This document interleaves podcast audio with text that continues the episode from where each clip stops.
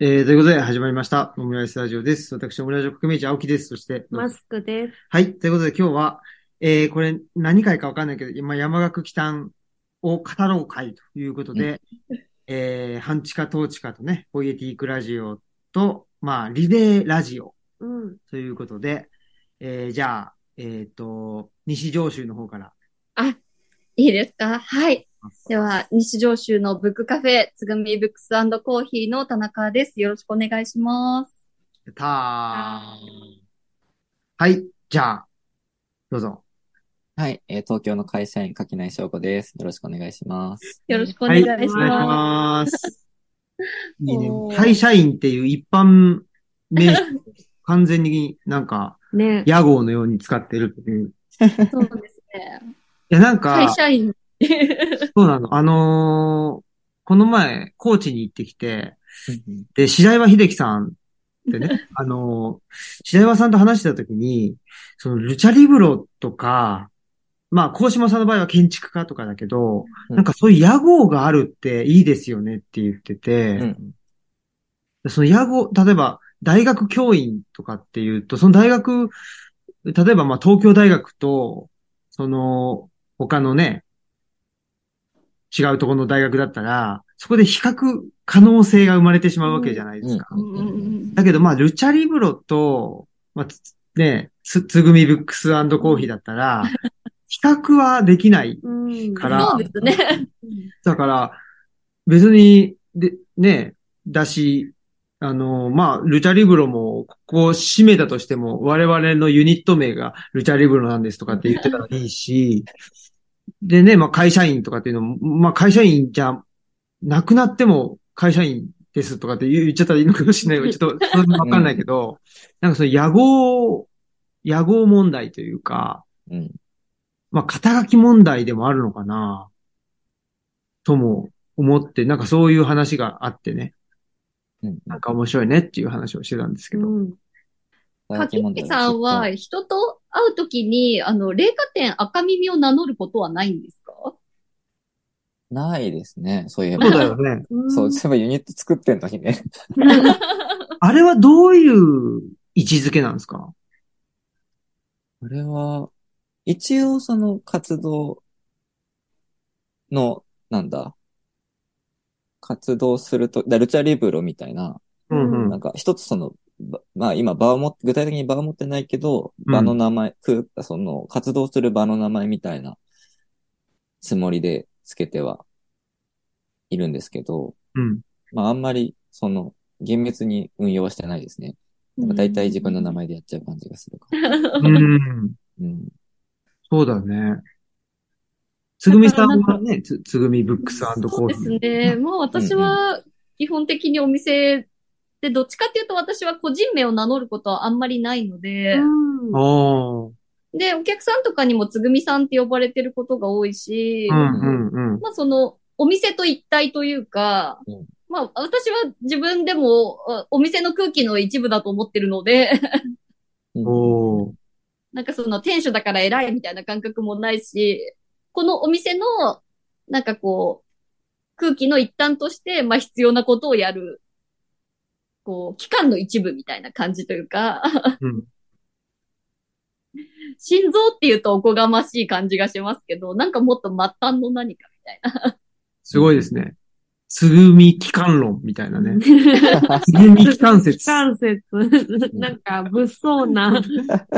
いや、というのも、ちょっと無理やり結びつけますけど、この肩書きとか野号、まあ、野号はどうなのかな。まあ、特に肩書きっていうのは、その、どう理解してもらうかっていう話じゃないですか。ね。他の人から。ね。うんだから、他の人から理解されない肩書きをつけても意味がないっていうことじゃないですか。うん。だからまあ、ルチャリブロキュレーターとかっていうのは、はっきり言って、本来は意味がないんですけど、まあ、それを、まあ、その、あえて名乗るみたいなうん。とこはあって、まあね司書とかは、まあ、司書っつったら、あ図書館にいる人でしょとかっていうのはわかるわけですけど、でも、ルチャリブロとかっていうのは、まあ、図書館ですって言ってるんだけど、図書館という名前をまあ本貸し出してるから図書館って言ってるけど、うん。別に図書館がやりたいわけじゃないんですとかって言言うんですよね。そうするともう、うん。他の人は理解不能になっていて、うんうん。だ多分その時に我々は幽霊になるんじゃないかな。あ、うんうんうんうん。ですね。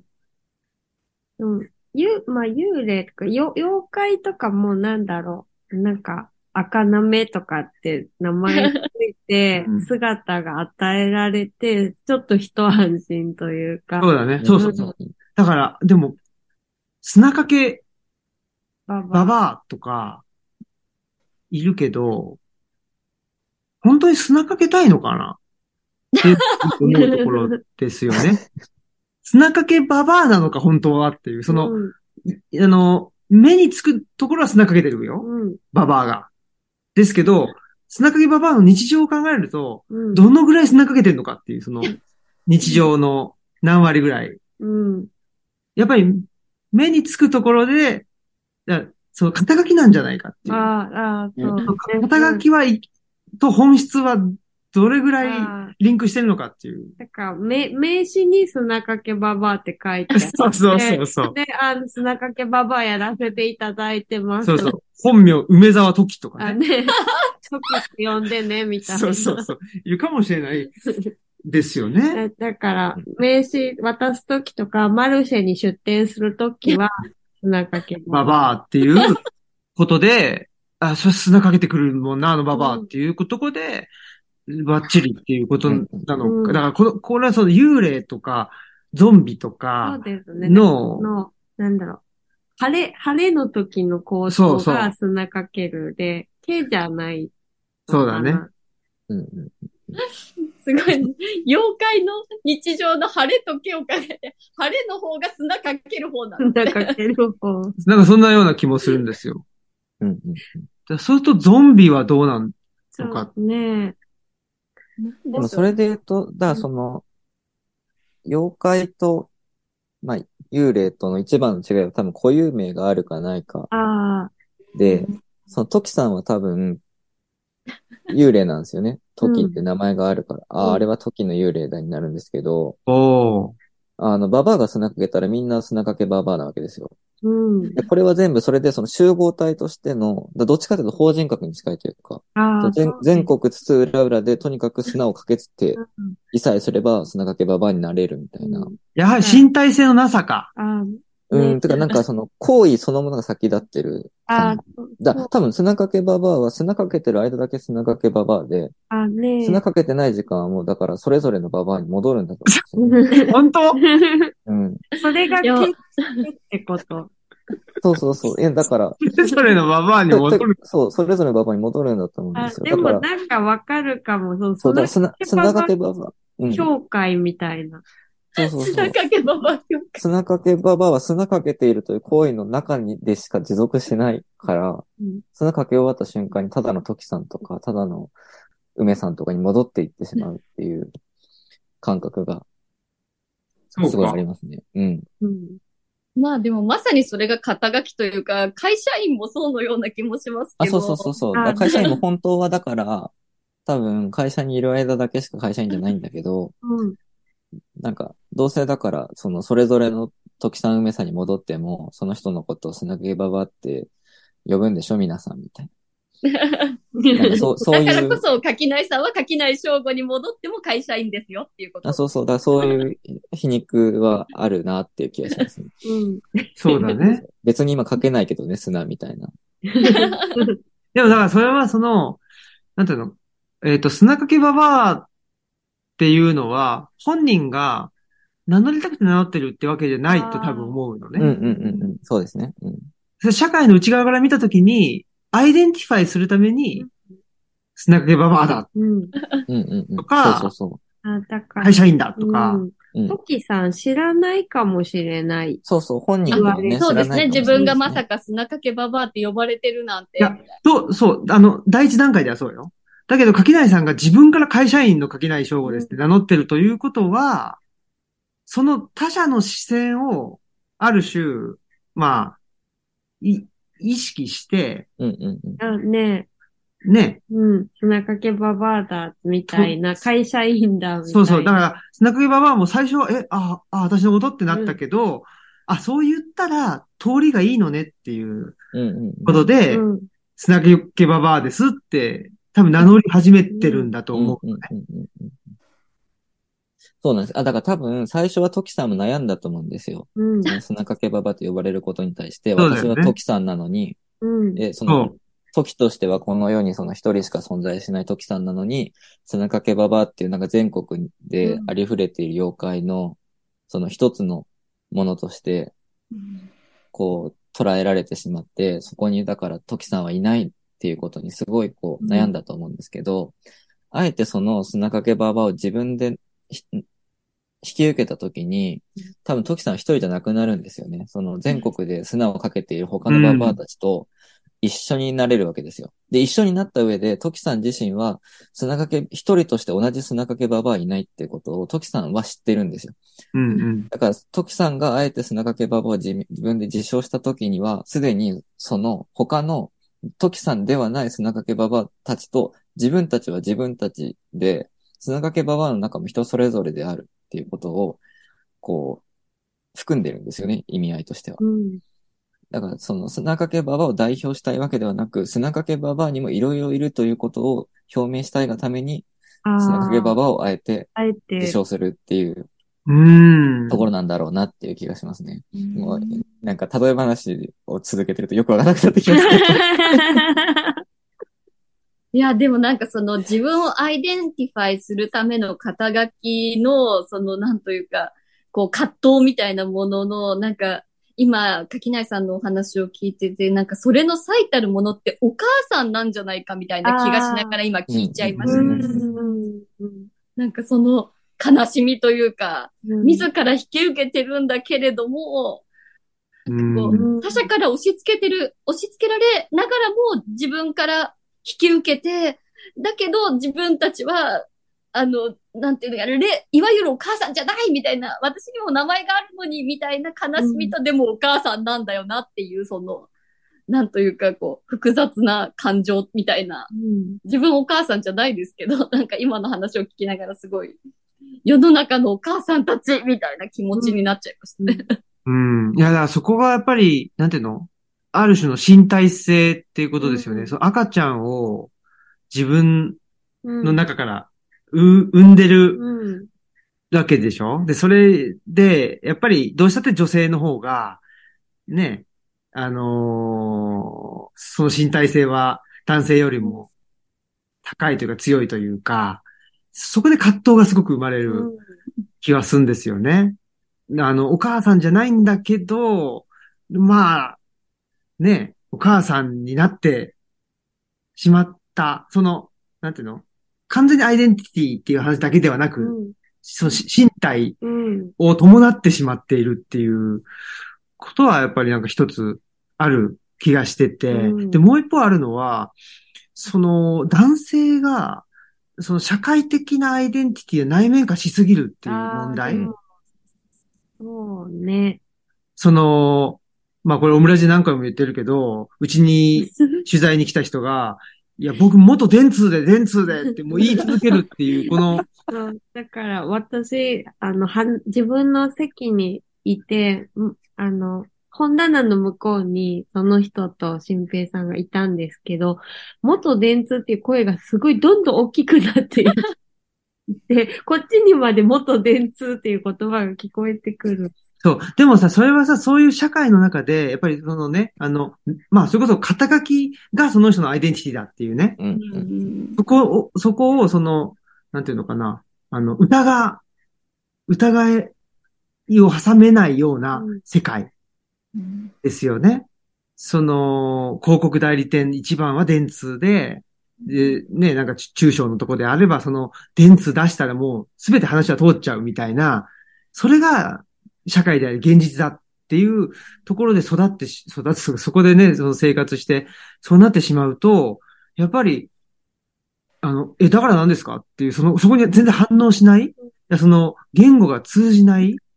全怖いくの。他者である。そうそう。だから、その時は多分、僕はもうゾンビ状態っていう。うんうん怖い。その人からね見たらね。でも僕から見たら、あ、まだそれやってんのみたいなうん。風にも見えてしまうんだけど、でもそれははっきり言って、やっぱり、なんていうのかな。まあ、幽霊とかゾンビとかっていう、社会の外側からの声が、あのーなんていうのかな。声が表に出始めてしまった、つくっていう、すごく、すごく最近の話な気がするんですよね。うん。うん。人類の歴史はもう長い間、ゾンビだって言われちゃったら、もう排除されるものになってしまうし、非支配というか、あの、虐待の対象になってしまうし、そこから抜け出せなかったんだけれど、やっぱりまあ一種の、あの、革命的なこことっていうかね、その、ゾンビからの眼差しであったりとか、幽霊からの眼差しっていうのが、まあ、ある種可視化されるようになってきたっていう、まあ僕らの存在自体がそういうことなんだろうなとはうん。思うんですよね。っていう、何の話だったかあれです。いや、でもそうですよね。男性中心社会だったら、その男性たちの考える比較可能なものたちを表に、一番表にラベルとして貼って、いろんなものを数値化したり、その学歴だったりとか、うんうんその誰と誰っていうのを比較して、どっちが上でどっちが下かっていうのを、こう比べることが、その、なんていうんですかね、まあ、ラベルの意味というか、で、意味がないラベルって貼ってもしょうがないわけじゃないですか。うんうんうんだからこそみんなが意味のあるラベルを貼って比較して、どっちの方が学歴が上、どっちの方が年収が上とかっていうことをまあ比べ続ける社会だった。で、それが正義だったわけですけど、今はそれだけじゃ測れないものがあるっていうことを認めざるを得ない社会になってきて多様性を認めなきゃいけないし、その、社会的弱者って言われる人たちの権利を無限にすることは人として正しくないって言われちゃってる世界で、過不調性はもう終わりですって言われてるわけだから、そのラベルだけ貼れば済む問題じゃないですよっていう、その幽霊たちの声、弱き者たちの声を聞かないといけない。その、なんだろうな。今まではそういうものは黙らせるのが男気みたいな感じというか、それを黙らせられるのが権力の凄さみたいな感じでしたけど、まあそういう指標はまあ古いですよっていう社会になってるっていうことですもんね。だから、まあ首相には聞く力はないですけど、やっぱり聞く力があるっていうことも、こう、正義の指標の一つじゃないですけど、なんて言うんだろうな。黙らす、黙らせられる人こそが偉い人っていう感覚がやっと古くなってきたというか、まあだからこそ、私たちみたいな、電通？だから？みたいな。ことがこう、ポロッと言える社会になったというか、今までだったらそれって、陰謀と同じだったというか、あの、うん。このもんどころが目に入らぬかだったはずで、それさえ出せば、弱い人たちは黙るはずだったのに、きょとんとしてる人たちが増えてきたっていうことですもんね。うん。だから、その、元電通の方は、それがね、有効な社会の中にきっと生きている人なんでしょうけど、やっぱりそこから一歩出たら、あ我々のような、はぁっていう顔をされる人たちが いっぱいいる社会っていうのが、まあ今というか、少なくともオムラジ界隈にはいっぱいいるっていう。オムラジ界隈がだいぶ偏ってるんで、うん。あれなんですけどね。でも、なんかだから、今後ね、今後どうなっていったらいいのかなっていうのはちょっと思うことで、じゃあ、ね、我々ゾンビ、ゾンビ軍団が、ね、あの、といってその出出格を反対にするというか、その社会の内側を、と外側が反対になればいいやっていうと、それだとなんか同じようなことになってしまう気がするんでね。そうでもそういう意味では、その、ちょっとか、かけないさんにも聞きたいのは、現代のゾンビ映画はどどうですか？そういう意味でなんか進化してるというかね、その時代に応じて、なんか、変わってきているのか、それとも、あんまりそこは変わらんよなって話なのか。うーん。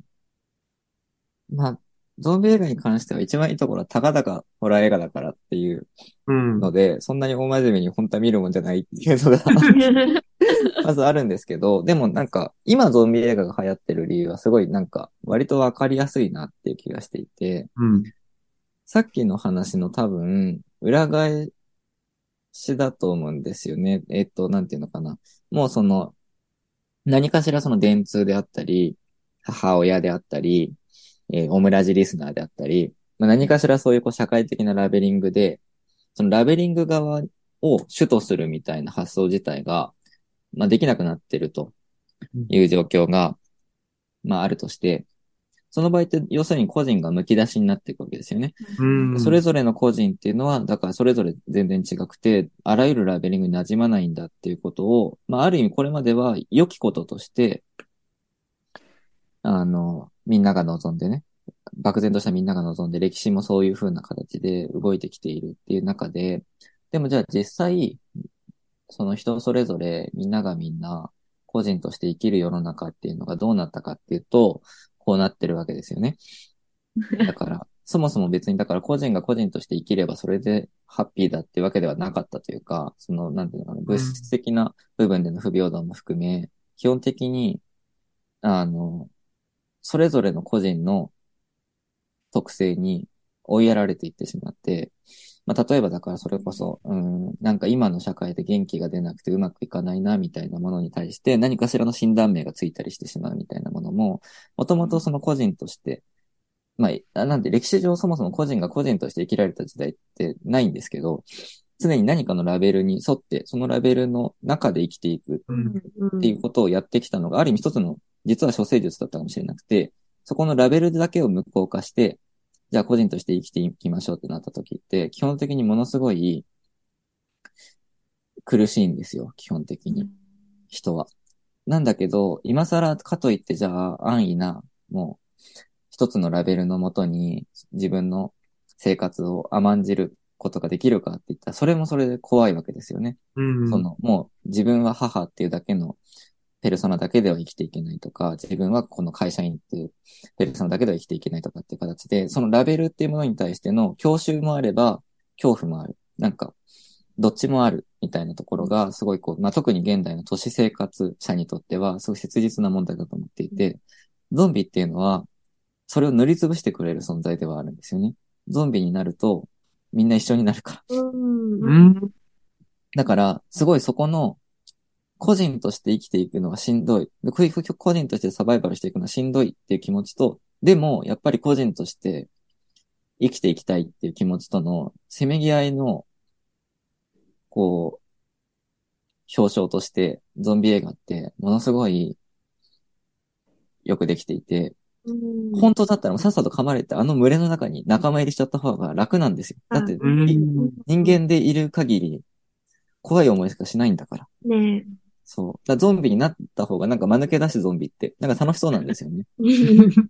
で、人間のままで絶対にいようとする奴らは生きながらにそのまま食い散らかされちゃうんですよ。だから噛まれてゾンビになるどころか、もうなんか生きたまま食べられちゃうっていう、一番怖い目に遭っちゃうっていうのも含めて、うんその個人っていうものにどれだけ固執するかみたいなところのスタンスが、多分、その時代時代のゾンビ映画によって違くて、なんかロメロンの頃とかだと怖いからみんなで一緒にゾンビになろうみたいな感じで人を巻き込んでみんなでゾンビになろうとする。やつとか出てくるうんたりするんですけど、逆に近年の韓国のゾンビ映画とかだと自分だけは絶対にゾンビになりたくないから他の人たちを蹴落としてどんどんどんどんその群衆の側に追いやっていって自分だけはそのう、お美味しい思いをしようとするみたいな、こう嫌な奴がたくさん出てきたりするみたいな感じになってたりして、なんかそのみんなと一緒になること、みんなと一緒に落ちていくことに対する恐怖の持ち方みたいなのが、その文化圏だったり、その作り手によって結構違ったりするので、なんかその個人とラベルとの間での緊張関係みたいなものを読み取るのは、かなりゾンビ映画は面白い事例の一つなんだよなっていうのは思いますね。かなり長くなっちゃったけど。うんそうか。うんいや、でもそれを今聞くと、だ僕がその消防団がしんどかった時っていうのはなんかそんなようなゾンビ。うんうんうん。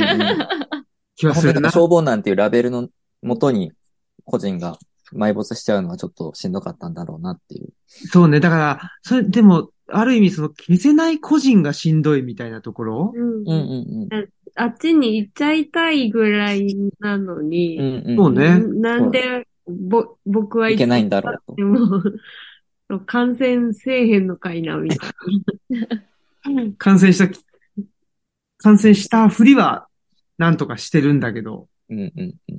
感染しねえな、みたいな、なかなか、みたいなね。確かにねねそういうところがあるかもね。うんうん。そううんなんか夢、あの、ね、もっと職場の同僚の人が夢を見たって言ってて、なんかみんなへ変な教祖様に洗脳されちゃってるんだけど、なんかこの方は洗脳されてなくって、で、なんかこう洗脳されたふりをしながら、え、なんか目配せしてくるみたいなうんうんうん。感じだった。うん。だから、まあでも僕は、あんまり、どっちかというとなんていうかな、洗脳された方が楽だなとかは思わない人間ちゃあうかもしれない。あ全然洗脳さ、早くされ、されたいよって思っちゃう人間だもんね。でも、でもなんかうまくさ、うまく洗脳されなくて、うん。あ、むしろ焦るみたいな。早く洗脳してくれみたいな。絶対ゾンビ化の世界でも、はよゾンビにしてくれやみたいな。噛まれたんちゃうんかいみたいな。思うと思う。うんプンプン怒ってるみたいなね。もっと噛まれなあかんのかいみたいうんうんうん。そうか。確かにね。うんそれはでも、どうなんでしょう。なんかこの、それちょっとね、この幽霊とかっていう話とまたちょっと、なんだろう。微妙に違う気はするっていうか、うんうんうん。だからその、排除されてしまうっていうね。お前魔女だろうとかっていうのはやっぱ基本として、すごく同質性の高い社会があって、うんうん。その中で浮いちゃって、で、外に出されちゃうっていううん。で、幽霊だとか、まあ、他者だと言われてしまうっていうところだと思うんだけど、そもそもその、まあ、どうなのかな、その個人っていう、まあ個人単位という意味での同質性はもしかしたら高いのかもしれないんだけど、とはいえ、でもやっぱり個人っていうのが、まあ、いわゆるアトム化じゃないけどね、うんうんしてしまった中で、言うと、その中で幽霊っていうのは、とかゾンビとかってね、どういう立ち位置なんだろう。やっぱり一緒になれる。さっき言ってたように、その、すまあ、スナックケババアとかね、ゾンビとかっていうと、ある種こ個別性が消えるうんうん。から、そういう意味では、なんていうのかな、す少し大きなものに属することができたりして、そうすると安心できるとか、そういう考え方なんだろうか。うんでも、一応社会の中っていう点で言えば、排除された者たちの集まりっていうことになるっていうことじゃないですか。言えば全国水平社みたいなことっていうか、な。そういうことじゃないですか。水平社水平社出てきた。大丈夫。え、だってその、いろんな、いろんな土地土地での部落の出身者だって言って、なんか各土地で、あの、なんて言うんだろうな、下に見られてしまった人たちで、こう、そういう人たちもいっぱいいるよ、団結しようっていうふうに作ったのが全国水平社の人たちというか、まあ、うんうん意図は違いますけど、うんうん。そまあ、れで集まった人たちねってそういうことなんじゃないんですかうんね。なんか排除、社会のお前ら外だみたいに言われちゃった人たちが、いや自分たちにも人権があるぞって言って集まったみたいな。うんですよね。だから、その、集まって、みんな平等だって言ってる、言ってる人たちの団体っていうかが、その、幽霊とかゾンビとして社会から排除された人たちが構成員っていうことになるのかなって思ったんですけど、この場合、お互いは見えてるバージョンですね。そうだね。うん幽霊2.0だね。幽霊に。まあ、幽幽霊3.0かわかんないけど。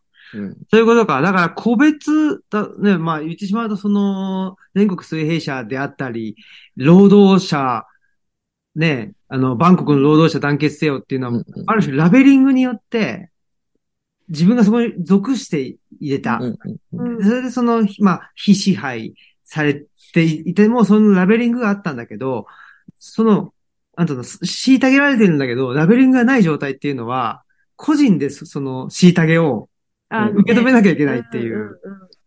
でまずは、その、全国の幽霊団結せよっていうのを、ちょっと我々としては、この、だから、呼びかけていくというあか。そうね。類的存在としての幽霊なんですね。うんそうだね。だから、自分の苦しみうん。に閉じ込められてたのが、これは、この外側にいるみんなの苦しみだよっていうところから始めようっていうそうか、そうか。ことか。すごい。うん。一人じゃないよっていうことです。うん。まずそれを呼びかけあったみたいな。元祖幽霊は周りの幽霊が見えないから、自分一人だけの苦しみみたいなのが、幽霊2.0になったら、あ、他にも幽霊いるじゃんみたいな。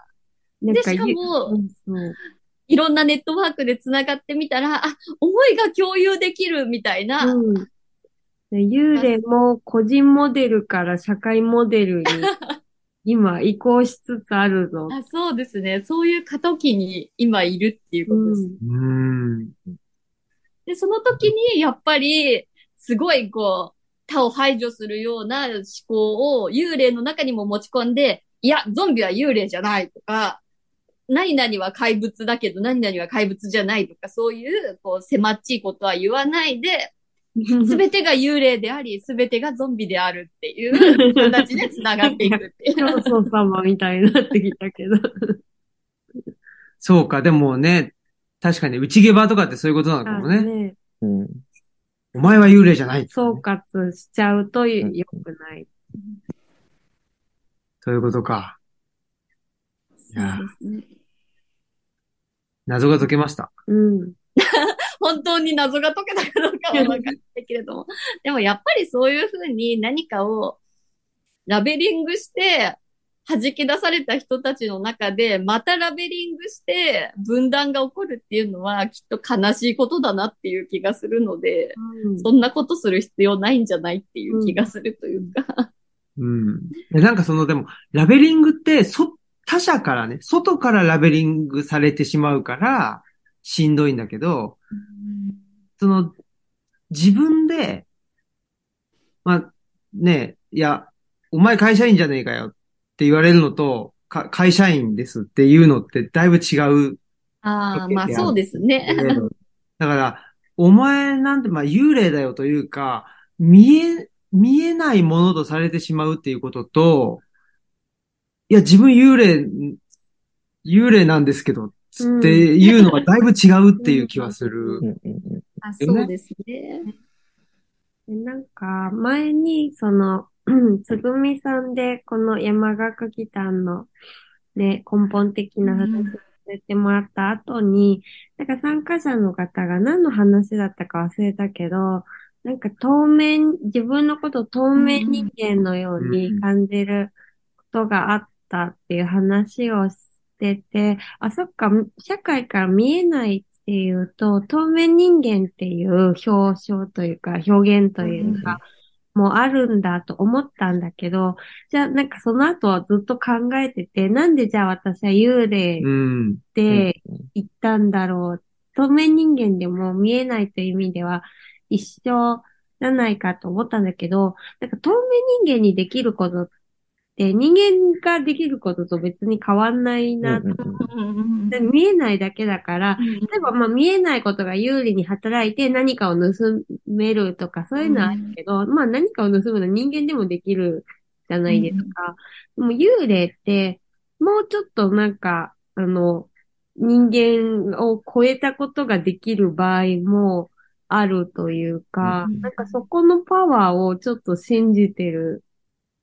逆にパワーがあると思ってる部分があって、幽霊っていう表現をあえてしたのかなって、ちょっと後からその透明人間って言葉が出たので思いましたね、少し。うん。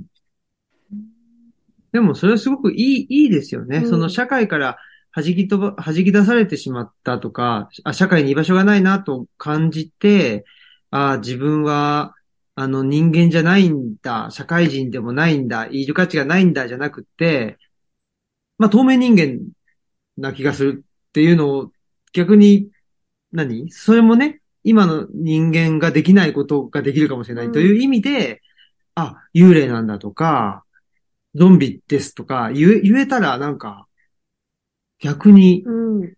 いい気がするっていう。それはでも、いいかもね。うん。まあ、砂影ババアも、だから自分で名乗、あ名乗ったらいいんだよね。うんうん。ね。そうですね。私も今のところまだお前は化け狐だって人から言われたことはないので、そうです自。称だけなんですけど。私も言われたことはないですね。自称が大事だね。うん。んだからな、何か貼られる前に自分から言っていくあスそうですね。タイルで。うん。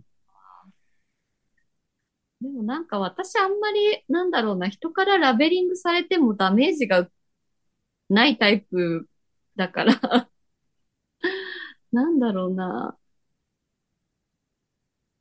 お前魔女だろって言われても、あんまりこうダメージを受けてこなかった人生だったので、こう、どうするとそうなるのか自分でもわからないんですけど、聞かないタイプもいるぜっていう感じなんですよね。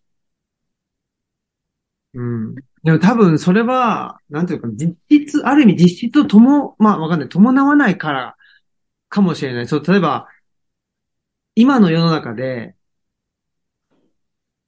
おも、お前、お前左だろうとか、お前、えっと、赤だろうって言われるのと、やっぱ戦前に、いや、お前赤だろうって言われるのだと、実質は全然違うわけじゃない。うん。うんあ全然に言われたら。らもうと特攻警察に捕まって拷問されちゃうみたいな。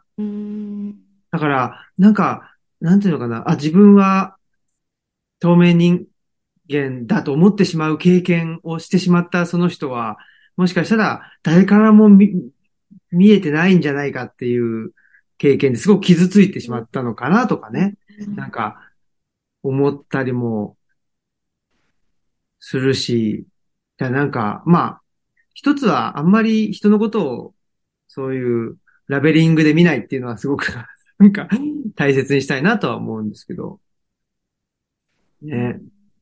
でも確かに僕もそんな自分がどう見られてるかって気にしないっていうかあんまわかんないんですよね。だから、まあでもそれによってなんか人を傷つけてしまってることもあるような気もするっていうことはなんか思ったりはしますけどね。いや、それはもう、なんというか、そういう自覚がある人もない人も、ほぼ全、全人間に、こう、か、課されているというか、降りかかる事態というか、うん自分が悪いと思ってないことで人を傷つけていることなんて、常にあることじゃないですか。うん だから私は誰一人傷つけたことがないなんて絶対に言えないし、いや、むしろ傷つけまくってここまで来ましたみたいな、本当に、あの、自覚がなくてすいませんと思いながら、でも何を直したらいいのかもわからないからそのまま生きてきてしまいましたっていう感じだと思うんですけど、だから直せはしないけど、傷つけている可能性はずっと抱えたままいるみたいな感じというか、それは分かってるんですっていう言葉を発する限り、どんなことであっても誰かを傷つけている可能性があると思って、だけど、自分の言葉として引き受けるつもりではいるから、なんというか、言葉を発してすいませんみたいな感じというか、でも黙らないっていう。そうっすよね。そうそう。それはね、思いますよね。その言葉にすることによって、なんていうのかな、すごく誤解を生む可能性は高まるんだけども、なぜ我々はこれほどまでに言葉を発し続けてるのかっていうのはね、誤解じゃなくてもです。自分の真意の通りに伝わったとしても、こ傷つけることもあるし、うん。うん。あの、なんというか、傷つけるつもりじゃなくて発したことが、真意の通りにつな、伝わっても傷つけることがあるっていう、その可能性というか、ね。だから言葉は恐ろしいなっていうことは、あの、承知した上でこれだけ喋ってますっていう、そうなんですよね。これがだからね、本当に、なんていうのかね。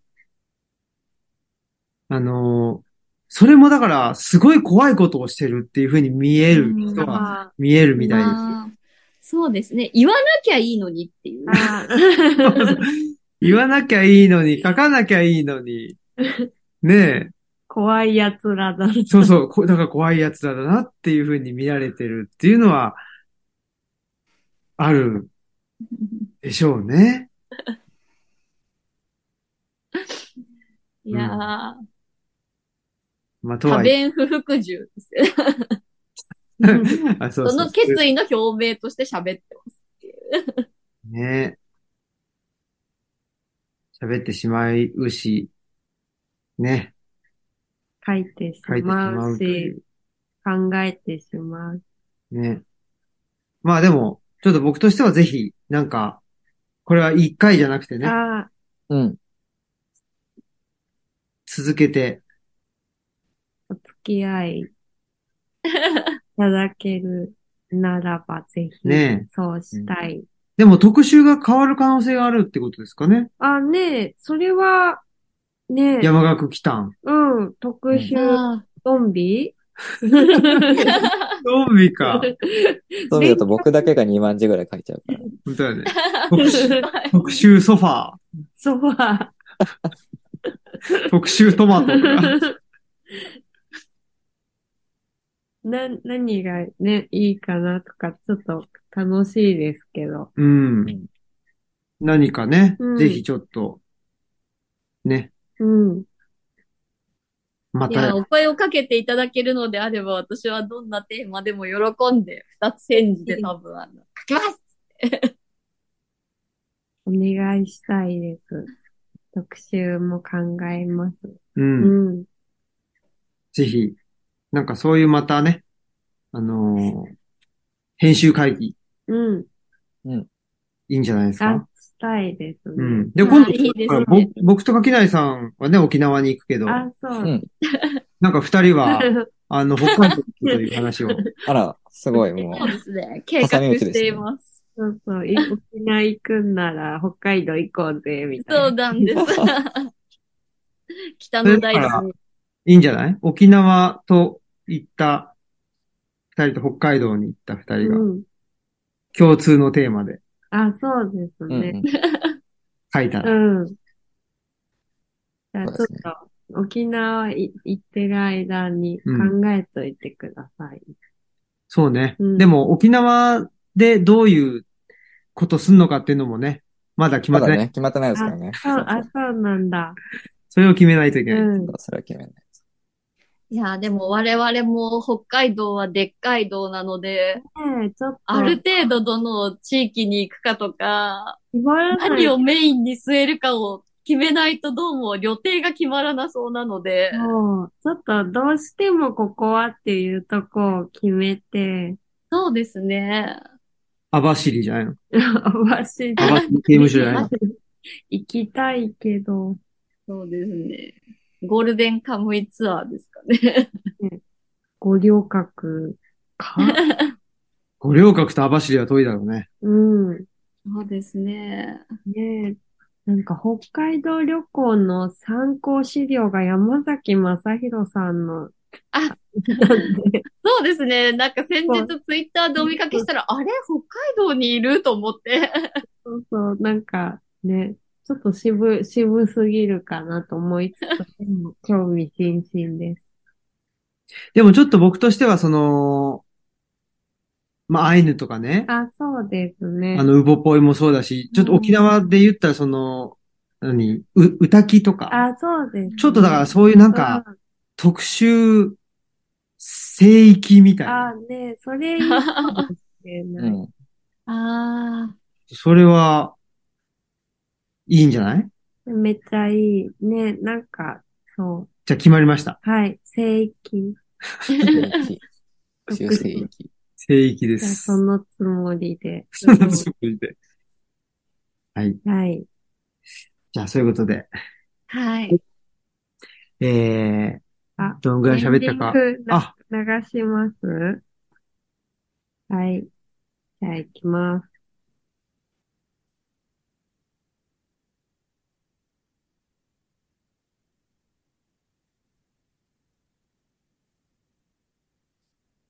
はい。はい。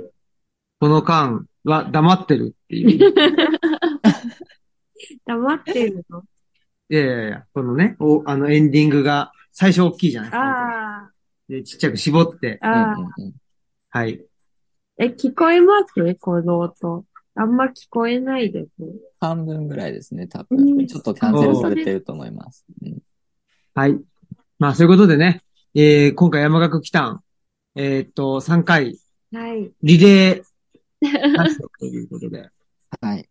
ね、えー、収録してきましたけど、はい。はい。どうだったんでしょうか？いや、なんか、すごく、その、わ、わざとそうしたって感じでもないけど、すごくなんかそれぞれのメディアっぽい話、話でした。なんすかごいですね。トーチカらしい話だし、ポイエティックらしい話だし、オムラジらしい話になぜかなったなって。うん。すごいですね。誰がそうに回してくれたんですかね。ねえ、 something great か。面白かった。よかったよかったということで。ようん。かったよかった。はい。まあ、ということで、はい。またね、えー、山岳来たんの次号、次のね、はい。号も、なんとなく決まったということで、そうです。もうちょっとちゃんと山岳来たの宣伝して、置いてもらうお店とかももう少し増やせるように、これからしていきます。ああ、そうだうね。ん。ちょっと、まだ在庫はね、うん。たくさんあるんで。ね、うんであれば、どんどんいろんなところで手に取ってもらえるとそうです嬉しいね。ですね。せっかく書いていただいて面白いものになってるので。う。うんん。ね、うん。もったいないです。私もなんか近々一回くらい分振りに出てみたいと思っていやーもう、そういう時にはぜひ持っていけるように。ぜひ、嬉しいです。それはめっちゃ。本当だ。すごい、なんか、羨ましいというか、みんながめちゃくちゃ楽しそうと思って。いや、一回くらいは参戦したいと思っております。うん。そうだ。僕もだ、こんだけなんかやってるから、持ってきゃいいんだよね。あ、そうだね。うん。お前が持ってけって持ってけばね、それでもブースできちゃそうれから。は持ってってもらえるといいかもしれないですね。すいません。そうだよ。はい。ということでね、えっと、怒られたところで。はい。はい。じゃあ、終わりにしたいと思います。本日のお相手は、オムラジオ革命児青木と、マスクと、に、日常集の、あ、じゃあ、田中志乃と、いきなり正午でした。ありがとうございます。はいさよならありがとうございました。